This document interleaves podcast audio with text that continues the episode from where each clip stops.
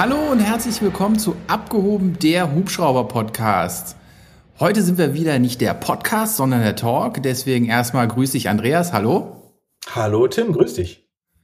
Und zu so einem Talk gehören nicht nur Andreas und ich, da gehört ja auch immer ein Talkgast zu. Und wir haben uns da heute wieder was ganz Besonderes ausgedacht. Wir haben uns jemand aus dem Tower geholt, eine Lotsin. Grüß dich, Hanna. Hallo. ich finde es super spannend, Andreas fand es super spannend. Deswegen haben wir einfach Hanna mal eingeladen. Und bevor ich jetzt viel über dich erzähle, stell dich doch einfach mal vor, wer du bist, äh, auf welchem Tower du arbeitest, was du so machst. Ja, also erstmal Vielen Dank, dass ich dabei sein darf. Ich glaube, ich bin auch euer dritter Gast. Ja. Äh, unterbrecht mich, wenn ich falsch bin. Ähm, ja, vielen lieben Dank. Also ich bin, äh, ich bin Johanna, ich bin 23 Jahre alt und ich habe 2019 die Ausbildung zum Fluglotsen angefangen an der Akademie in Lang und bin jetzt seit Dezember 2020 auch in Düsseldorf aktiv, habe da die Ausbildung angefangen und auch wirklich erst letzte Woche dann positiv aus der Prüfung rausgegangen, bestanden und habe jetzt meine Lizenz, darf jetzt alleine arbeiten. Jetzt beginnt das Abenteuer. Toll, Glückwunsch. Herzlichen Glückwunsch nochmal nachträglich. Danke, danke, danke. Hanna, wie fühlt es sich an? Mit der Lizenz jetzt endlich fertig, der lange Weg ist zu Ende? Total toll. Also wirklich, man fiebert da so lange drauf hin, man musste so lange warten jetzt mit Corona. Also wir sind ja wirklich eine Branche auch in Düsseldorf, die auf den Tourismus so angewiesen ist. Und mit den Corona-Zahlen ja, war das natürlich eine harte Zeit auch für nicht nur die Azubis, auch die Coaches da vor Ort, eine frustrierende Zeit, wenn dann doch immer äh, relativ wenig los war. Deswegen hat sich das jetzt echt lang gezogen. Ähm, aber umso glücklicher bin ich jetzt, dass es geklappt hat und dass ich jetzt meinen ja, eigenen Weg gehen kann. Ich meine, man ist nie allein, aber es ist halt trotzdem noch mal ein anderes Gefühl, da zu sitzen, ohne jemanden hinter sich, auf dessen Lizenz man arbeitet, sondern man hat jetzt seine eigene Lizenz und wird auf die Flieger losgelassen oder auch auf euch losgelassen, ja. Und eine ganze Menge Verantwortung auch, ne? Das ist ja jetzt nicht so ein Job, den man mal so easy peasy nebenbei macht. Da liegen ja Menschenleben im Endeffekt in deiner Hand, die du da organisierst. Ja, absolut. Also das ist auch wichtig, dass man sich dessen immer bewusst ist. Aber es ist jetzt nicht so, dass ich auf der Arbeit sitze und denke, oh Gott, hier jetzt habe ich gerade fünf Flieger aktiv äh, in meiner Kontrollzone und bearbeite die alle und muss gucken, dass es passt. Das sind wie knapp tausend Leute, die mit denen ich da jetzt rumhantiere, je nach Flugzeuggröße, sondern es ist halt wirklich so, dass man in dem Moment die Flieger sieht, vielleicht noch an die Piloten denkt, aber das Große und Ganze, das hat man dann im Nachhinein vielleicht nochmal im Kopf, aber währenddessen, glaube, da würden einem nochmal die Muffen anders gehen, wenn man die ganze Zeit denkt, oh Gott, das sind jetzt so viele Leute, aber trotzdem, ja, auf jeden Fall. Ja, ja, dafür bist du halt ausgesucht worden, ne? Dafür bist du eine von den wenigen, also zumindest das, was man so hört, ne? Also ich gefühlt habe ich so Fluglotsen relativ wenig getroffen. Ich habe schon sehr viele gehört aber sehr wenige getroffen und das ist auch so ein Berufsfeld, da hört man irgendwie unfassbar wenig drüber. Da weiß man so wenig drüber. Vielleicht geht's nur mir so, vielleicht sind da andere mehr informiert. Aber ähm, ja, wie bist du dazu gekommen? Hat dich das von Anfang an interessiert oder ja, wie bist du darauf gekommen, Fluglotsin werden zu wollen? Ja, ich glaube, das ist auch so ein Punkt, dadurch, dass es so wenig gibt, dass man da einfach weniger Berührungspunkte einfach auch im Alltag hat. Ne? Man kommt man mit Lotsen mal in Kontakt, vielleicht wenn man am Flughafen denkt, oh Mensch, wie funktionieren hier die ganzen Abläufe? Aber ähm, das ist zum Beispiel auch ein Punkt, das ist der einzige Berührungspunkt, den ich eigentlich mit der Luftfahrt hatte, bevor ich die Ausbildung angefangen habe damals. Bei mir kam diese Begeisterung tatsächlich mit der Ausbildung für die Luftfahrt. Ich bin da damals reingekommen, weil wir in der Schule mal einen Vortrag hatten, so während Berufsorientierungswoche hatte tatsächlich jemand den Beruf des Fluglotsen vorgestellt und ich dachte, Mensch, total interessant. Und dieser Punkt auch, dass wir ja ein großes Pool an Bewerbern erstmal brauchen, weil so wenig die Tests bestehen, war für mich der Anreiz, oh krass, so wenig können das nur. So, das würde ich gerne wissen, ob ich eine der wenigen bin, die dafür geschaffen ist, quasi, und habe gedacht, mehr als nicht bestehen in Hamburg bei den Tests kann ich nicht. Ich habe mich zu verlieren. Ich probiere so einfach mal. Und dann stellte sich auch sehr schnell heraus, dass tatsächlich auch der Sohn einer Lehrerin von mir aktiver Lotse in Karlsruhe ist. Die hat das dann halt mitbekommen, dass ich da so Fuß gefasst habe und mich dafür interessiere und hat dann dann halt ganz schnell mein Gespräch mit dem klar gemacht, dass ich halt mal einen direkten Kontakt habe, wo ich meine ganzen Fragen loswerden kann. Und das ist dann so, dann befasst man sich einmal mit dem Thema, man ist voll drin und dann ja, denkt man eigentlich an nichts anderes und will einfach alles drüber wissen und habe den dann halt damals wirklich bombardiert und äh, dadurch ist die Begeisterung über das Auswahlverfahren immer mehr gestiegen und immer mehr war so die, nicht mehr dieser Gedanke, okay, wäre cool, wenn es klappt, sondern wäre halt wirklich schön, wenn es klappt, weil ich da wirklich super begeistert für bin. Ja, und dann hat's ja sogar geklappt und umso glücklicher bin ich, dass ich jetzt hier bin, wo ich bin. Siehst du mal, was für eine Ehre, dass ich hier mit der Elite reden darf. Der Tim wurde ausgewählt oh aus einer Menge, Hanna aus einer großen Menge. Gott ich bin Willen. einfach Pilot geworden.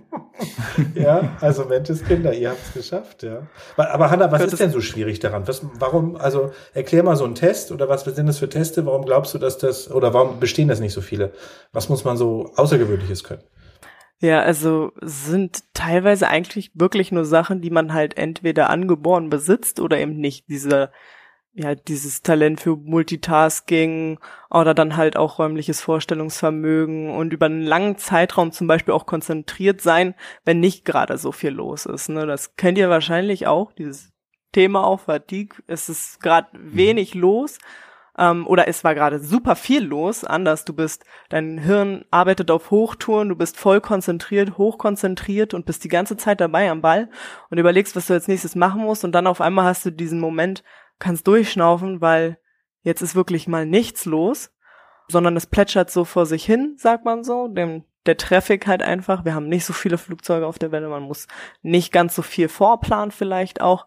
Aber gerade das sind die Momente, wo du denkst, okay, ich kann mich zurücklehnen, entspannen und schalte vielleicht kurz ab und das ist der Moment, in dem es gefährlich wird wenn du dich dann halt einfach in Sicherheit wiegst und ähm, auf einmal kommt doch eine Situation, auf die du dann nicht vorbereitet bist, auf die, du hättest vorbereitet sein können.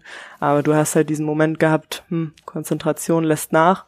Und das wird zum Beispiel auch in Hamburg ganz gezielt abgefragt ähm, und getestet, ob man über eine Stunde oder halt über einen längeren Zeitraum diese Konzentrationsfähigkeit aufrechterhalten kann. Das ist, glaube ich, auch ein sehr wichtiger Punkt. Das hat die Corona-Zeit einen ja auch gerade nochmal gelehrt.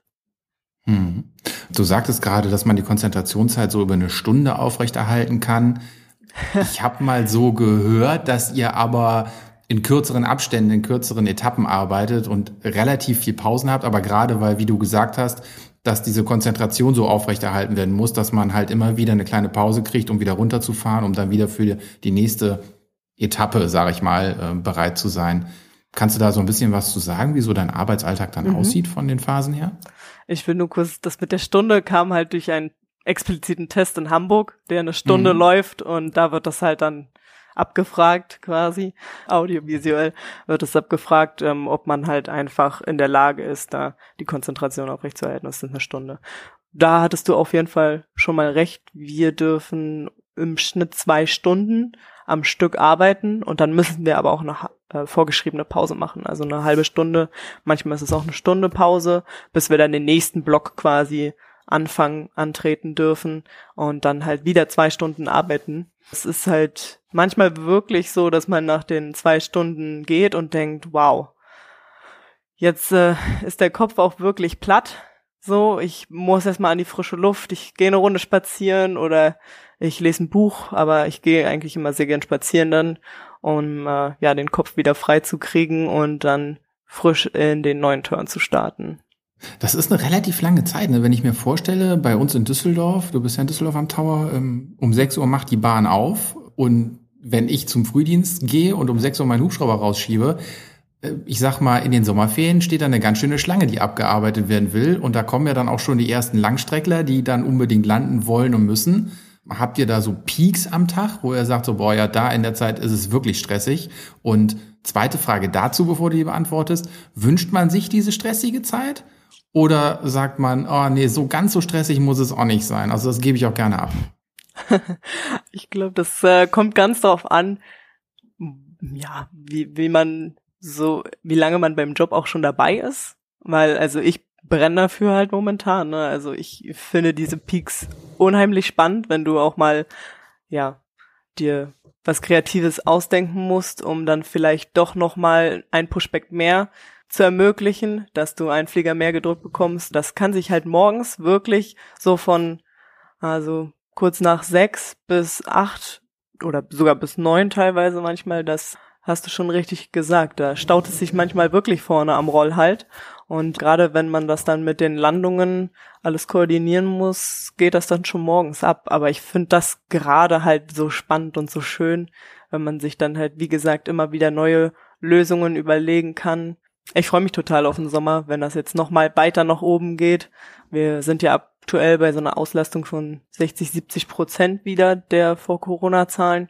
Und das merkt man halt vor allem morgens, aber auch so gegen, ja, ich würde sagen 17, 18 Uhr UTC auch immer noch mal ganz gut was los. Oh, ich glaube, jetzt hört man im Hintergrund bei mir auch schon was. Ja, man hört, dass du deine Arbeit mit nach Hause nimmst. ja, absolut. Also ich wohne ja auch im Final der 05 links, beziehungsweise im Abflug der 23 rechts. Die letzten Tage hatten wir viel 05 Lage, dann ist es immer ganz spannend, dann kriegt man ja auch mit, was auf Arbeit abgeht. Ne? Wie oft wird die Piste am Tag gedreht? Bei Gewitter heute ja auch wieder sehr spannend gewesen. Ja, es sind halt alles so Faktoren, die man jeden Tag mit einbeziehen muss. Das finde ich halt auch so spannend an dem Job, dass nicht jeder Tag gleich ist. Aber das kennt ihr ja, ne? Das Wetter kann man sich nicht aussuchen. Nicht nur an normalen Arbeitstagen, auch zur Prüfung. Es ist halt so, du kannst dich nicht wirklich vorbereiten. Es kann sein, dass du strahlend hellen Sonnenschein hast. Es kann aber auch sein, dass du auf einmal eine Gewitterzelle durch die Kontrollzone bekommst. Dann wird das dementsprechend natürlich auch nochmal anspruchsvoller. Aber das finde ich ist auch so reizend. Du hast vorhin gesagt, du machst so nach ungefähr zwei Stunden machst du so eine halbe Stunde Pause oder eine Stunde. Danach sitzt du ja aber dann wahrscheinlich an einem anderen Arbeitsplatz, weil sonst hätte dein Kollege, der für dich einspringt, der hätte dann zwei Stunden frei und muss nur eine Stunde arbeiten oder wie macht ihr das? Ja, sehr gut analysiert tatsächlich. Also wir haben ähm, momentan Frühdienst, der beginnt um 5.30 Uhr. Dann kommen zwei Dienste jeweils um 6 Uhr nochmal und dann um 7 Uhr nochmal.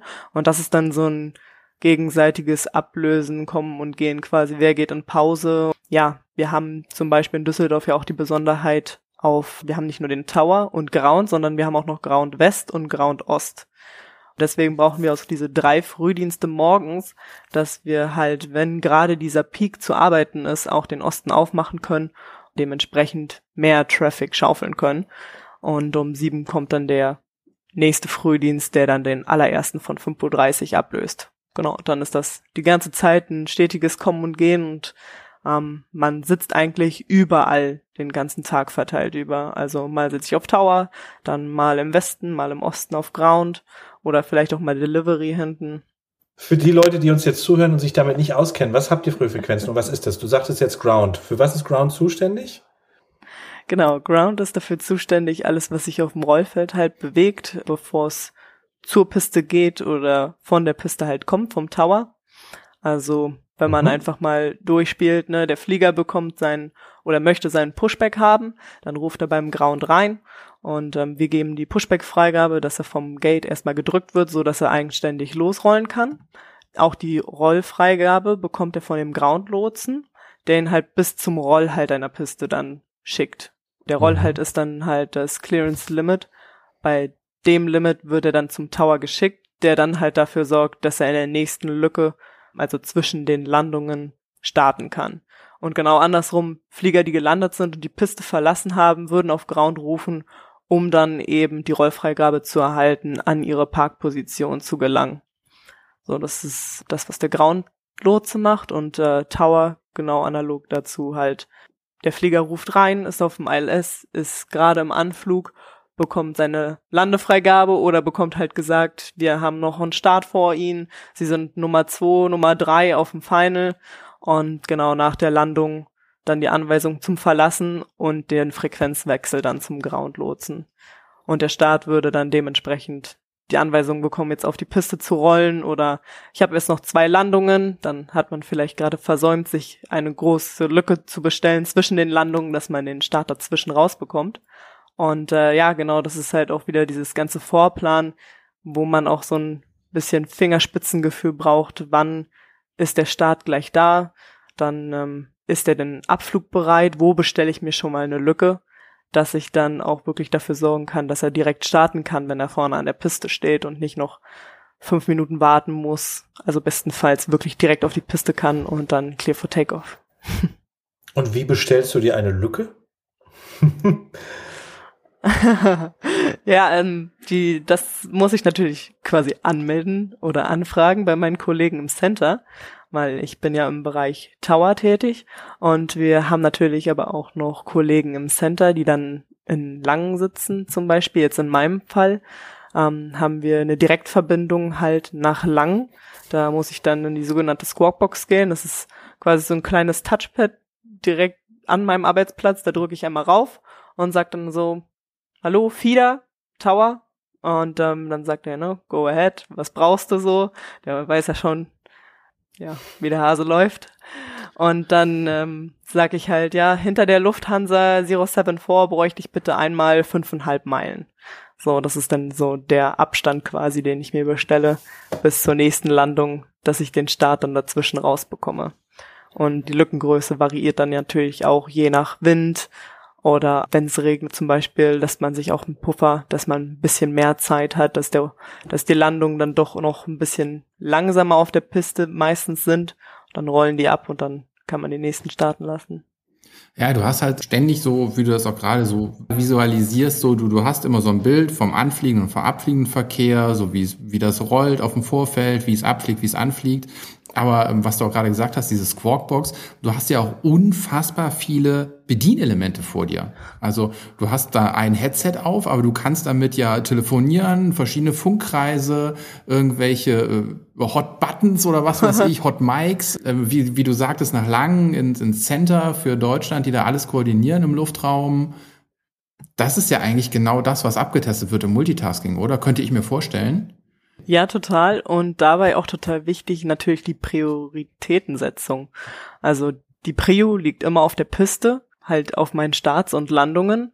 Genau, da muss man halt immer abwägen, was ist jetzt das zeitkritischste, was jetzt erledigt werden muss, dass ich quasi nicht in die Bredouille komme, hier gleich hinten dran arbeiten zu müssen. Ja, dann hüpft der Traffic mir einfach davon und ich reagiere nur, statt was fest in der Kontrolle zu haben, weil das ist es ja, was wir machen. Wir kontrollieren den Luftverkehr und es ist immer ein schlechtes Gefühl, wenn man selbst hat, okay, oder es ist schlecht, wenn man dieses Gefühl bekommt, okay, hier reagiere ich gerade nur, ich hänge echt hinterher, ich muss eigentlich noch drei andere Sachen machen. Deswegen sitzen wir zum Beispiel aber auch gar nicht alleine vorne, sondern wir haben jemanden, der uns zuarbeitet, unsere ähm, Platzkoordinatoren, die übernehmen dann zum Beispiel Sachen wie, ähm, ihr mit der Hummel habt's ja auch schon mal öfter, dass ihr in die Gladbacher Kontrollzone einfliegen müsst. Und da ist es dann zum Beispiel so, wenn ihr da sagt, irgendwie Mission Area Gladbach City, dann bekommen die schon mal Ohren und denken so, ah, okay, der muss ja bestimmt in die Gladbacher Kontrollzone, dann rufe ich schon mal in Gladbach an und dann wird uns dieser Workload zum Beispiel abgenommen. Dass die dann sagen, okay, ich rufe das schon mal für dich an, das ist kein Problem, ist abgesprochen, den kannst du einfach gleich auf die Frequenz schicken. Aber auch mit dem Punkt mit den verschiedenen Frequenzen, also erstmal haben wir unseren ganz normalen Flugverkehrsfunk, dann haben wir halt diese Box, und dann haben wir auch noch ein normales Telefon beim Tower, wo wir dann halt zum Beispiel auch nochmal gesondert im Center oder zum Beispiel auch im Flughafen anrufen können, wenn jetzt irgendein Special ist, irgendwie zum Beispiel eine Maschine, die einen kranken Passagier hat. Dann müssen wir natürlich auch beim Flughafen anrufen und sagen, hier kommt gleich äh, der und der, Eurowings, Lufthansa, was auch immer. Da ist ein kranker Passagier auf der und der Position gerade unter oder der sitzt gerade auf der und der Position, könnt ihr da schon mal den RTW rausschicken. Ne? Das sind zum Beispiel auch Aufgaben, die uns abgenommen werden würden von diesen Platzkoordinatoren. Hm. Wie ist denn das eigentlich, wenn ihr jetzt irgendwie einen Zwischenfall habt? Ihr könnt nicht mehr am euren Arbeitsplatz bleiben, müsst aber natürlich weiter mit den Flugzeugen draußen funken. Wie macht ihr das dann? Habt ihr dann alles im Kopf und nehmt einfach irgendwie so ein Handfunkgerät mit und äh, managt dann alles jetzt auf einmal im Kopf? Oder gibt's da irgendwelche, also gibt's ja mit Sicherheit irgendwelche Checklisten, die ihr dann auch abarbeitet, wie wir mit unserer Emergency-Checkliste arbeiten? Also Checkliste in dem Sinne, wenn der Tower sei Feuer oder aus irgendeinem Grund müssen wir aus dem Tower raus oben. Dann ähm, haben wir einen zweiten Tower tatsächlich. Also dann geht's übers Flughafengelände auf den sogenannten Contingency Tower und äh, dann wird von da weitergearbeitet. Da können wir nicht ganz so viel Traffic mehr abarbeiten. Das ist alles noch ein bisschen altmodischer gehalten, aber trotzdem können wir von dem kleineren Tower aus dann immer noch Flugsicherung weiter betreiben. Also man würde natürlich erstmal den Traffic weghalten und im Center dann dementsprechend auch Bescheid geben, dass die sich nicht wundern, warum auf einmal von uns nichts mehr kommt. Aber genau, die Contingency Tower ist da der Ausweichort dann für uns. Okay. Ah ja, gut. Wusste ich auch noch gar nicht, dass Düsseldorf einen Contingency Tower mhm. hat. Kannst du mal gucken, wenn du auf dem Terminal Bravo müsste das sein. Da ist noch so ein kleiner Turm, der quasi rausragt. Ah, der alte, ja, genau. der alte Tower quasi. Alte ist das. Tower. Ja, okay, doch, dann kenne ich den zumindest vom Sehen, ja. ja. Ah, spannend. So, ich bin jetzt Abiturient, schwierig vorzustellen. Und ich habe hier gerade den Podcast gehört und bin jetzt total heiß darauf, mich bei der DFS zu bewerben und Lotse zu werden. Was muss ich überhaupt an Voraussetzungen erfüllen, dass ich mich bewerben kann und meine Bewerbung nicht direkt abgelehnt wird? Und wie geht das so weiter? Wie läuft so ein Auswahlverfahren? Jetzt nicht kompletter Inhalt, das würde den Rahmen sprengen, aber was sind das so für Tage? Ähm, gib mal bitte einen groben Übersicht, eine grobe Übersicht. Ja, also Abiturient ist schon mal ein sehr guter Punkt. Also man muss tatsächlich Abitur bestanden haben, das Abitur in der Tasche haben, dass man sich bei uns bewerben kann. Aber der Schnitt ist zum Beispiel komplett egal. So, also ein 1-0er kann genauso gut sein wie ein 3-0er. Das sind ja, wie gesagt, auch angeborene Fähigkeiten, die bei uns gesucht werden, gebraucht werden und abgefragt werden. Und das kann jemand mit 1-0 genauso haben wie mit 3-0. Das hatten wir auch bei uns im Kurs. Das hätte ich mal wissen müssen, dann hätte ich mich auch beworben. ja, der ich habe immer gedacht, das ist so, da kommt man nur, wie du sagst, mit so einem 1-0er Abi rein oder 1-2er Abi rein. Da hätte ich ja mit meinem Schnapszahl Abi 3-3 auch eine Chance gehabt. Ja, also voll. Du musst nur leider maximal 25 sein zum Bewerbungszeitpunkt. Ich glaube, das ist eher der Knackpunkt. Ja. ja. Tim, Multitasking, wir sind Männer, das wäre so oder so nichts geworden für uns. Oh. Ja, bei dir vielleicht. Äh, ich habe ja auch so einen Multitasking-Test gemacht. Ja. Hier beim, beim Piloten-DLR-Auswahlsystem da. Äh, frag mich nicht, ob ich den bestanden habe oder nicht, oder ob da nur getestet wurde, dass man bloß nicht multitaskingfähig sein darf. ja. Nein, aber mit Sicherheit nicht so ausführlich wie äh, für eine Lotsentätigkeit. Ja, aber ansonsten brauchst du halt gute Englischkenntnisse noch.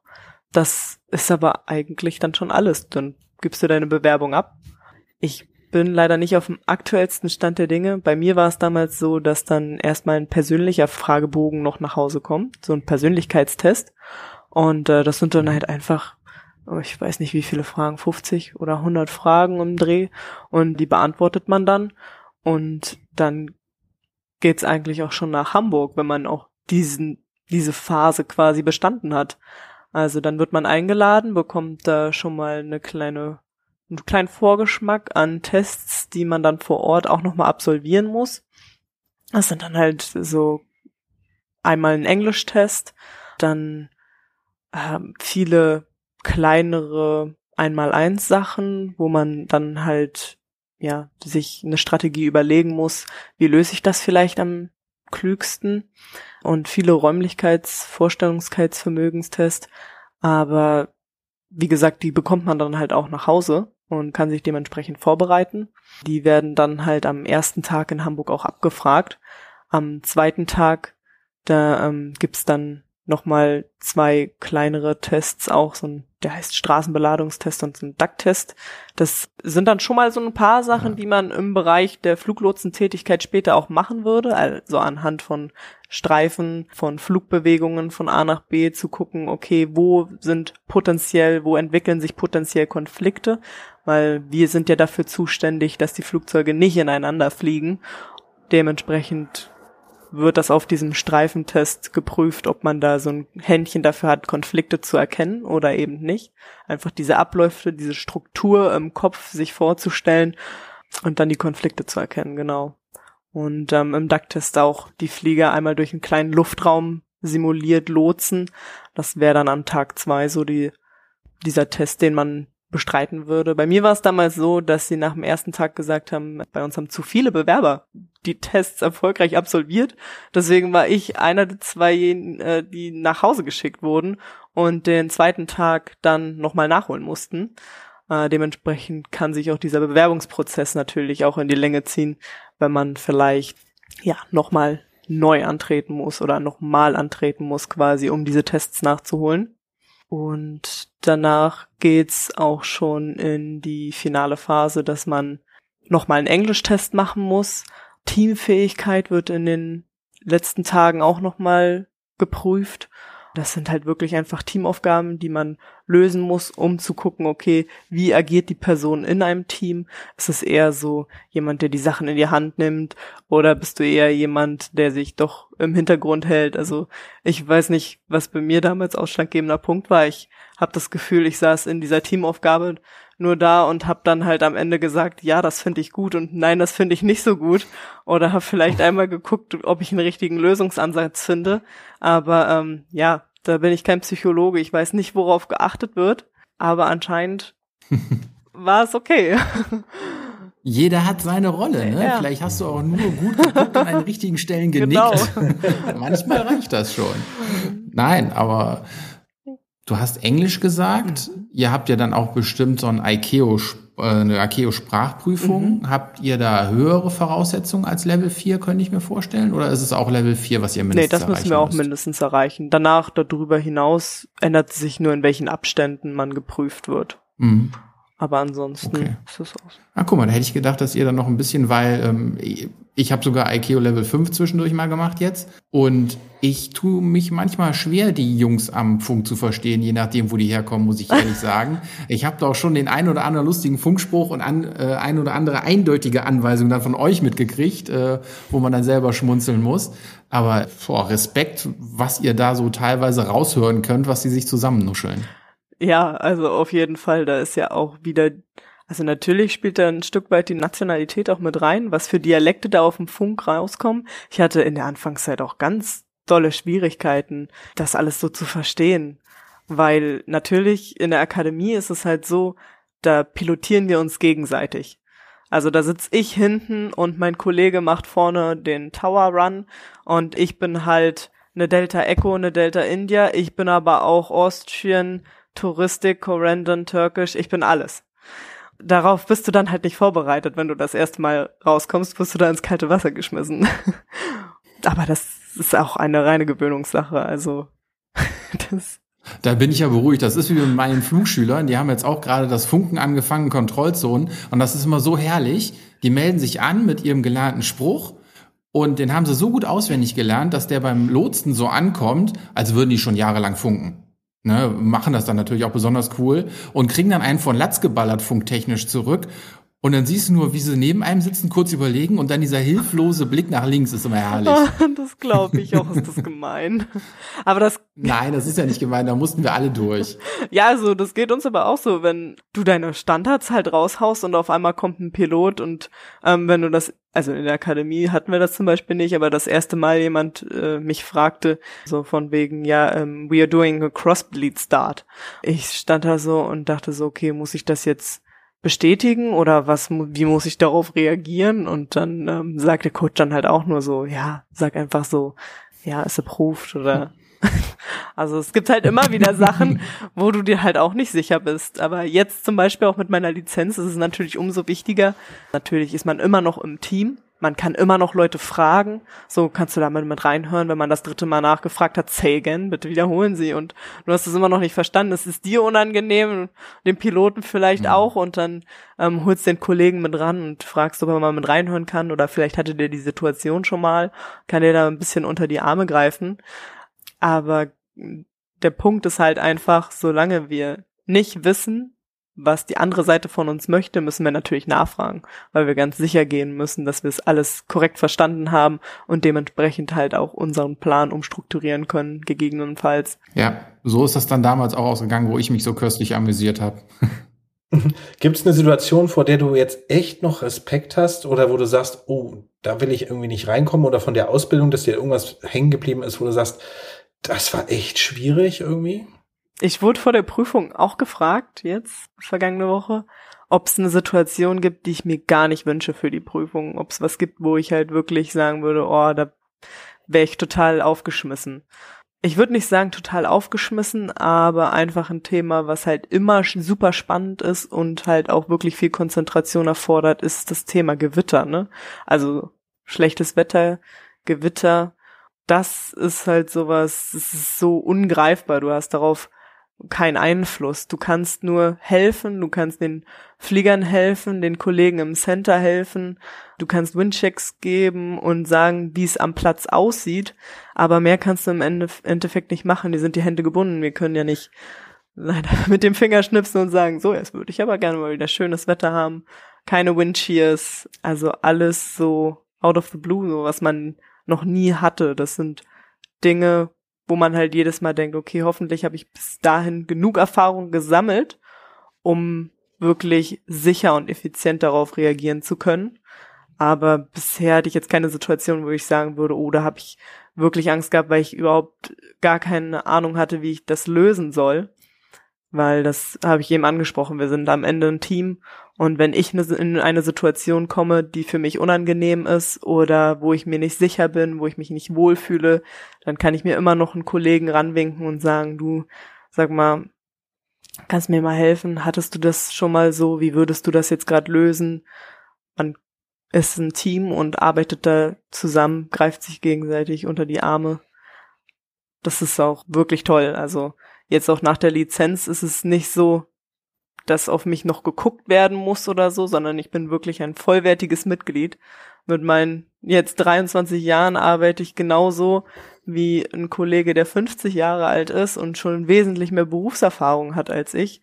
Der macht genau die gleiche Arbeit und erkennt mich auch als vollwertiges Mitglied an. Also es ist halt auch wirklich toll, diese Gruppendynamik. Da fällt mir ein, wo du gerade sagst, so äh, Gruppe funktioniert super, finde ich, finde ich schön, ist immer super wichtig. Wie viele Mädels habt ihr denn da? Weil das ist bei uns immer ein sehr großes Thema, weil wir halt noch keine Pilotin haben. Nächstes Jahr ist es endlich soweit. Aber ähm, was habt ihr da so ungefähr für ein Verhältnis, dass man sich da mal ein Bild von machen kann?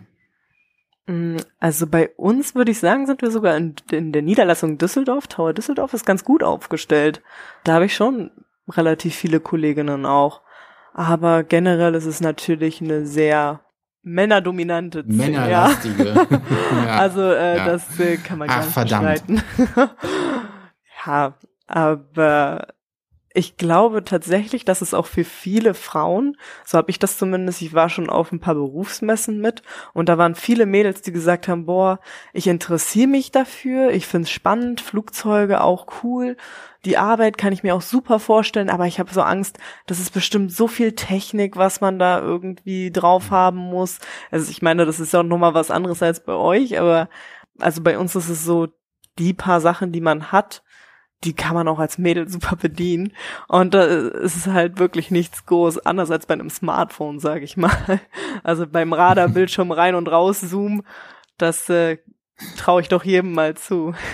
Das ist natürlich bei euch was ganz anderes. Ja, nee, nee, nee, gar nicht so sehr. Also ich weiß nicht, Andreas, ob du das unterstreichen würdest, aber natürlich sollte man als Pilot schon eine gewisse Technikaffinität oder Verständnis haben. Aber im Endeffekt darfst du ja selber sowieso nicht dran schrauben. Dafür haben wir ja unsere Mechaniker und unsere Avioniker. Wie gesagt, Grundverständnis, aber das kriegt man auch beigebracht in der Ausbildung, dass man so weiß, was da ungefähr schieflaufen kann.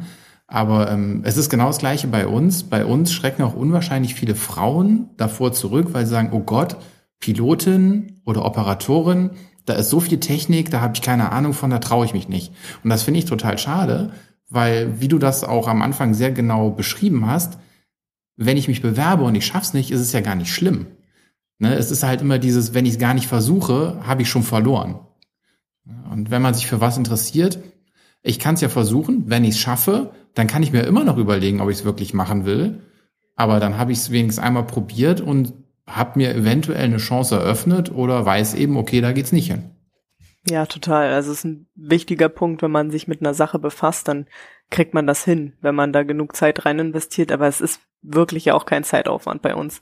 Also ähm, du wächst da so mit der Technik rein, aufs Mikrofon auf den Knopf drücken, um zu sprechen, loslassen, um aufhören, aufzuhören. Das äh, sind eigentlich bei uns wirklich nicht viele technische Sachen, die man drauf haben muss. Also daran soll es bitte nicht scheitern. Das Wichtigste ist den Knopf vor dem Sprechen drücken. Aber noch wichtiger ist vor dem Drücken zu denken. Denken, drücken, sprechen. ja. Ähm, nee, genau. Also unbedingt bewerben. Wir brauchen händeringend Leute. und vor diesen niedrigen Erfolgsquoten bloß nicht zurückschrecken lassen. Also vielleicht ist es, ist es, bist es gerade du, den wir brauchen und wir brauchen Leute. Also unbedingt. Es ist ein tolles Team. Es ist generell ja einfach ein tolles Umfeld, finde ich, so professionell auch mit den Piloten. Wir arbeiten ja auch total gerne mit euch zum Beispiel jetzt explizit auch zusammen, ne? Weil wir da einfach wissen, okay, ihr seid sicher, ihr versteht uns, ihr durch die Fragen, die wir stellen, merkt ihr, okay, was möchte der Tower jetzt? Und andersrum können wir natürlich auch immer gucken, wie können wir es euch erleichtern, die Arbeit und versuchen dann natürlich alles möglich zu machen. Aber das ist halt immer auf so einem sehr professionellen Level, was ich auch wirklich toll finde. Ja, das muss ich auch sagen. Das klappt wunderbar so an seinem Heimatflugplatz, was bei uns jetzt der Düsseldorfer Tower ist. Das klappt wunderbar. Also da merkt man halt auch, dass gegenseitiges Vertrauen da ist, äh, wie nah ihr uns da teilweise staffeln könnt, weil ihr einfach wisst, äh, wenn ihr jetzt in dem Moment Stopp sagt oder so nicht oder macht dies und jenes, dass wir auch sofort entsprechen. Und das ist wirklich mittlerweile über Jahrzehnte gewachsenes gegenseitiges Vertrauen und Verständnis. Und deswegen finde ich es auch immer gut, wenn man da in Kontakt ist. Und das soll jetzt nicht heißen, dass jeder PPLer zu seinem Tower laufen soll und sich vorstellen soll. Aber ähm, das hat dann, wenn man ständig miteinander zu tun hat, auch ist das auch ein Teil der Professionalität, dass man sich dann auch mal persönlich kennenlernt und mal ein Gesicht sieht und halt auch mal so einfach nur austauscht, was man vielleicht am oder gerade am Funk nicht machen würde, sondern mal so zwischendurch so, was man mal wissen wollte oder was man noch mal sagen wollte. Ja, das funktioniert eigentlich bei uns in Düsseldorf sehr, sehr gut. Mhm. Ja, ihr wart ja auch schon mal bei uns oben, ne? Das war auch ganz. Ja, immer gerne. Das ist sehr spannend von da oben auch. Geht ihr, äh, Tim, geht ihr mit euren Flugschülern da auch mal hoch zum Gucken oder ist es einfach nur zufällig irgendwie, dass ihr sagt, oh, komm, jetzt gehen wir mal hoch? Oder macht ihr das regelmäßig? Nee, das machen wir eigentlich, was heißt eigentlich, das machen wir in jedem Lehrgang. Mhm. Gehen wir einmal mindestens auf den Tower, dass die Jungs so gegen Ende, wenn sie halt auch anfangen in Düsseldorf zu fliegen, wir haben ja erst diese Phase bei der äh, Bundespolizei in Born-Hangela und die Endphase ist bei uns in Düsseldorf und dann schnappen wir uns die Jungs und gehen mal auf den Tower und äh, Hanna hat unsere neuen Jungs ja auch schon kennengelernt, die übrigens äh, auch jetzt mittlerweile bestanden haben, alle drei jetzt Berufspiloten, ah, warten auf ihre Lizenz. Super, mega. Ja, ja, da gehen wir hoch und dann äh, sage ich den Jungs auch immer, überlegt euch vorher schon mal, was ihr wissen wollt, ne? dass man halt einfach in Austausch kommt, dass man sich mal gesprochen hat, da fallen so ein paar Barrieren und man ja, steigert einfach das gegenseitige Verständnis und arbeitet einfach besser zusammen. Ja, total. Da gab es ja letztes Mal auch schon ein paar Sachen, die wir angesprochen hatten, die ich für mich auch mhm. schon umgesetzt habe. Dass, wenn mir was bei Kollegen auffällt, dann gebe ich auch mal einen Stupser und sage, übrigens, ne, ich habe da mit dem Hummelpiloten schon mal gesprochen, die mögen das lieber, wenn du es so und so machst. also profitieren ja beide Seiten von. Ja. ja, genau. Jetzt haben wir schon relativ lange gesprochen, aber bevor wir zum Ende kommen, hast du irgendwie eine lustige Geschichte, die dir schon passiert ist? Also ohne jetzt jemanden in die Pfanne hauen zu wollen, aber wo du sagst, das äh, war ein lustiges Erlebnis, ein schönes Erlebnis. Fällt dir da spontan was ein? Oh, an der Stelle pausieren wir mal kurz. Sonst habe ich auch einfach mal eine Frage. Ich habe heute, habe ich äh, Hammer, irgendwie Hammer, Hammer hast du ja. nicht gesehen, gehört. Hammer, ja. Da war ich auch auf Wer Tower. Hammer? Ja, siehst du, das ist, als ich angeflogen bin. Dann haben wir uns gehört, okay. ja. Und da war Hammer. Wer, wer war denn Hammer? Ähm, ich weiß nicht. Also ich kann dir nur sagen, es war ein äh, CO2 auf dem Modurbon Tango, aber ich kann dir nicht sagen, was seine Mission war. Okay, normalerweise Hammer oder das hört sich so äh, nach Bundeswehr an, weißt du? Ah. Die, äh, wie die Eurofighter Schock sind, mhm. so hört sich Hammer, hört sich auch wieder so an, so, ah, da kommen die Tornados oder so. Habe ich schon gedacht, nicht, dass irgendwie, weil wir, das haben wir ja auch schon gehabt, ne? Wir haben ja auch ein äh, hier Airbus äh, 300M gehabt mhm. auf dem Vorfeld letztens erst, ne? Ist ja auch immer spannend, was da so zwischendurch mal ankommt und da einfach mal über Nacht steht. Ja, total. Ich freue mich auch immer, wenn ich mal zum Beispiel drei Tage jetzt also wir arbeiten ja auch fünf Tage Arbeit, drei Tage frei regulär. Und wenn ich nach den drei Tagen dann halt wieder auf Arbeit komme und sehe, auf dem Vorfeld steht, Air Portugal mit einem 330er und dann gucke ich auch raus, so, seit wann kommt ein Air Portugal mit einem 330er? So, und dann ist manchmal wird man dann so ein bisschen beliebäugelt von Kollegen, weil das die vielleicht auch nicht so interessiert. Ja, so fällt einem eigentlich immer mal wieder was auf und ich freue mich da immer, wenn ich mal was Neues sehe. Aber ich überlege immer noch mit der witzigen Geschichte. Weil wir hatten ein paar witzige Geschichten, aber ich glaube, das ist nicht zu dem Kontext. okay, dann blenden wir das einfach aus und dann gehen wir, dann gehen wir zu was richtigem Sinnvollen, weil ich auch weiß, dass uns sehr viele Flugschüler zuhören. Was hast du für einen Tipp? Weil ich weiß, dass jeder Flugschüler, und wenn er es nicht zugibt, stimmt es trotzdem, die haben alle Angst vor Kontrollzonen, gerade am Anfang. Weil das für die eine extrem hohe Workload zu dem ist, was sie eh schon da handeln müssen. Was hast du für einen Tipp? Was sollen die oder was können die beachten, um sich's möglich einfach mit dem Controller zu machen? Außer dem natürlich Vordenken. Aber wie ich eben schon gesagt habe, ich persönlich habe das Gefühl, ich habe festgestellt, wenn die sehr selbstbewusst auftreten und äh, einen super Spruch runterleiern, der sehr professionell rüberkommt und eventuell sogar noch VFA Trainingsflight weglassen, dann bekommen sie Probleme, weil dann werden sie gehandelt, als wären sie ein erfahrener alter Hase. Ähm, vielleicht hast du ja noch Tipps, wo du sagst, wenn ihr das so und so macht, dann wird's relativ entspannt für euch. Also ich glaube, dieser Punkt mit dem Mitdenken zum Beispiel, das erwarten wir gar nicht. Ich weiß, dass viele das auch gar nicht so gut finden, wenn zum Beispiel der ähm, Delta Echo dann auf einmal sagt, ja, wir würden jetzt auch eine Linkskurve machen oder eine Rechtskurve und direkt so und so und so fliegen, weil ähm, wenn wir eine Anweisung geben, dann denken wir uns ja was dabei. Deswegen einfach den Anweisungen auf jeden Fall folgen ähm, und nicht das Denken übernehmen. Vielleicht davor, dieser VFA-Trainings vielleicht, dieser Zusatz, finde ich sehr praktisch, weil das ist für uns tatsächlich auch ganz gut. Dann weiß man, okay, dem haue ich jetzt vielleicht nicht drei Zahlen und zwei Anweisungen gleichzeitig um die Ohren, wovon wir aber auch weggekommen sind, größtenteils, weil man ja doch der ein oder andere Flieger, der am Wochenende dann unterwegs ist, ist ja doch nochmal was anderes als ein Airliner, der das tagtäglich macht und dementsprechend natürlich auch schon, ja, besser geschult ist vielleicht. Aber genau, also dieses Mitdenken muss nicht sein. ähm, Verstanden. Aber genau, dieser Zusatz mit Wir-Fahr-Trainingsflight finde ich sehr gut. Ähm, ist jetzt meine persönliche Meinung, da kann ich garantiert nicht für alle meine Kollegen sprechen, aber das ist für uns schon mal so ein Zeichen, okay, da nehme ich vielleicht nicht die engste Lücke und ähm, lass den dazwischen zu friemeln und den zu kreuzen, sondern äh, gucke, dass ich dem vielleicht auch wirklich präzise, einfache Angaben gebe. Und da brauchen die keine Angst zu haben. Also das, äh, dafür sind wir da dass wir die sicher durchführen. Und selbst wenn man dann Fehler macht, okay, dann korrigieren wir es. Wir sehen das ja dann auch, wenn, wenn der Pilot nicht das tut, was wir von ihm verlangen oder wir uns was anderes vorgestellt haben, dann macht man halt vielleicht nicht den Gegenanflug, sondern man sagt ein Heading. Okay. Wir nehmen jetzt aber nicht mit, dass sobald ein Heading kommt, hat man was falsch nein. gemacht. Das, das nehmen wir so nicht mit. Nein, nein, nein, nein, um Gottes Willen. Headings sind sehr bequem für uns natürlich. Ja, sehr schön. Super. Ähm, habt ihr eigentlich auch ein Sprachtraining? BZF meinst du?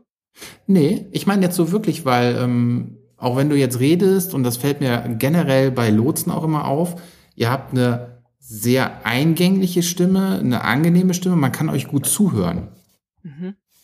Ihr seid immer sehr gut zu verstehen. Äh, entwickelt sich das automatisch über die ganzen Trainings oder habt ihr da auch wirklich in der Ausbildung, weiß ich nicht, Sprechausbildung? Also es gibt natürlich die Sprechgruppen, die man tagtäglich halt benutzt, die dann halt im Vokabular einfach drin sind und die dann wirklich einfach von der Zunge gehen. Das hilft unwahrscheinlich, wenn dann mal halt auch was ist, was nicht dem Standard entspricht, sich was zu überlegen. Da gibt's jetzt kein spezielles Training für, sondern während der Ausbildung, du kriegst einfach so viele Situationen und dann musst du halt einfach überlegen, okay, welche Sprechgruppe benutze ich und wenn es Standard ist, versucht man es aber trotzdem so klar und deutlich wie möglich auszudrücken, dass der Pilot wirklich versteht, was man von ihm möchte. Aber jetzt gezieltes Training in der Hinsicht nicht. Okay. Wenn der Pilot irgendwann sagt, hey Honey on the mic, dann äh, weißt du, dann war alles richtig. Honey on the mic? Honey on the mic, ja. Das kommt bestimmt noch. Hm. Ja, ja, das, das kommt ganz sicher noch von irgendeinem Airliner. Warte okay. mal ab. Das kommt noch. ah, Neulich war es ganz süß, da war ich in Rammstein. Achso, ja. Ja, vielleicht ja. habe ich doch noch eine witzige Geschichte. Ähm, es ist nämlich tatsächlich schon ein paar Mal vorgekommen, dass ich ähm, auf der Frequenz halt als Sir angesprochen wurde, tatsächlich. Also ich habe nicht das Gefühl, dass ich eine besonders tiefe Stimme habe, aber ähm, tatsächlich ist es schon das ein oder andere Mal vorgekommen. Also natürlich kriegt man öfter mal zu hören, clear for takeoff, runway 23 left, thank you, madam. So, das äh, ist auch so bei vielen ähm, Airlinern eigentlich gang und gäbe, dass sie das Madam oder Ma'am mit dazugeben. Aber ich hatte es dann auch schon drei, vier Mal, dass ich wirklich Sir genannt wurde. Ähm, wo du dann halt auch erstmal kurz am Mikro sitzt und dann so, warte, warte, hat er gerade hat er gerade Sir gesagt? Und dann wird halt bewusst höher gesprochen bei der nächsten Transmission. und ähm, das ist ähm, auch ganz putzig, wenn man dann halt die Eurowings oder Lufthansa-Maschine dann auch ein bisschen schmunzeln die nächste Freigabe lesen hört. Vielleicht ist das dieser Automatismus, weil es ja doch viele Männer gibt, gerade wenn man international fliegt. Und ähm, ich finde das so wichtig, weil ich finde, das Tolle ist, man hört eigentlich, wenn ein Controller Spaß an seinem Job hat. Das ist, äh, finde ich, für mich immer so wichtig. Es gibt echt Leute, wo du denkst, okay, den wollte ich jetzt privat nicht kennenlernen. Und dann gibt's wieder andere, neulich auf FIS, der hat so einen Spaß gehabt bei der Arbeit, ja, da habe ich mich selbst im Cockpit kaputt gelacht, weil der so interagiert hat, ja. Und das finde ich dann immer ganz schön. Und das, äh, ja, oder neulich war ich in Rammstein auf der Frequenz, da hat eine amerikanische gesprochen, aber so richtig, aber so richtig mit amerikanischem Dialekt. Und die sagte am Ende Tschüssi. Und das war so völlig unerwartet, okay, ja. ja, ich, ich ähm, sag das auch ganz gerne eigentlich, wenn äh, zum Beispiel die Air France mich mit Au revoir verabschiedet, dass ich dann halt auch mal meine Französischkenntnisse von vor fünf Jahren aus der Tasche krame, auch mal ein Au revoir zurück rausdrücke. Ähm, aber das war heute zum Beispiel ganz witzig, weil danach eine Eurowings reinrief und meinte Bonjour. Und dann fand ich das auch ganz putzig, haben auch kurz beide gelacht dann. Ähm, aber ich habe zum Beispiel auch mal ähm, eine Air Portugal äh, ich glaube, das war Adios, hatte ich der Portugal gesagt. Das war auch nicht ganz konfirm. Oha. Passiert dann halt im Eifer des Gefechts. Ich würde mich aber auch einschätzen, dass man mir anhört, dass ich Spaß an der Arbeit habe. Also kannst du, wenn es dich mal nach Düsseldorf verschlägt und da ist eine lustige Controllerin, dann könnte ich das sein. Wobei wir haben auch noch viele, viele Kolleginnen und bei uns haben Spaß an der Arbeit. Adeus wäre die richtige Antwort gewesen. Adeus. Ja, guck mal, da ist der Firefighter aus Portugal. Okay, ich habe gedacht, das wäre nur Ciao für Portugiesisch. Okay. Nee, du sagst dann schon Adeus. Adeus ist so, dass wenn du so gehst, ja. ja. Das werde ich okay. nächstes Mal mal ausprobieren. Eine allerletzte Frage an dich habe ich noch. Du kriegst jetzt von mir das goldene Ticket. Du kannst dir einen beliebigen Tower auf der Welt aussuchen, auf dem du arbeiten darfst. Hast du einen Traumtower, wo du sagst, da will ich hin? Und Düsseldorf lasse ich jetzt nicht gelten. Das wissen wir alle, das ist der sowieso. Oh, das ist wirklich gemein. Es gibt schon wirklich tolle Tower. Ähm, und auch von Dokumentation her hat man ja schon einiges gesehen. Ähm, einfach des Landes und der Stadt wegen glaube ich Richtung London. Ich würde mich so Heathrow sehen. Tatsächlich. Einfach, weil ich da auch. auf jeden Fall wow. ich, ich schmelze auch immer dahin, äh, wenn die Briten bei uns auf der Frequenz reinrufen. Also, der Tag wird kommen, dass mich einer Darling nennt und äh, dann kommt der Mic Drop. Dann renne ich aufs Vorfeld. also. Und dann bist du weg, dann war es das mit Düsseldorf, ja. Ja, britischer Akzent ist, äh, hört sich einfach toll an. Kann man nicht anders sagen. Okay, das merke ich mir und trainiere, wenn ich wieder reinfunke. da bin ich gespannt. Dann weiß ich auf jeden Fall, dass du mich erkannt hast. ja. Perfekt. Ja, also Hanna, vielen lieben Dank ähm, für deine Zeit, die du hier geopfert hast, dafür, dass du uns so tolle Geschichten erzählt hast, wie man das wird, warum man das wird. Die Leidenschaft, die du dafür mitbringst, vor allen Dingen eben auch, die ist ja, wie gesagt, ich finde die unheimlich wichtig. Das merkt man ja auch bei Tim, wenn man mit dem redet. Wir haben uns jetzt gerade schon wieder über andere Sachen ausgetauscht, weil wir die beide super interessant fanden und dann nochmal nachgeforscht haben. Aber das ist wieder ein anderes Thema. Aber wirklich vielen Dank dafür. Ich guck mal, wenn es mich, was habe ich denn? Nächste Woche bin ich am Nürburgring stationiert. Vielleicht verschlägt es mich ja mal zu dir in die Nähe, vielleicht. Hm, mhm. Mal schauen. Mal gucken.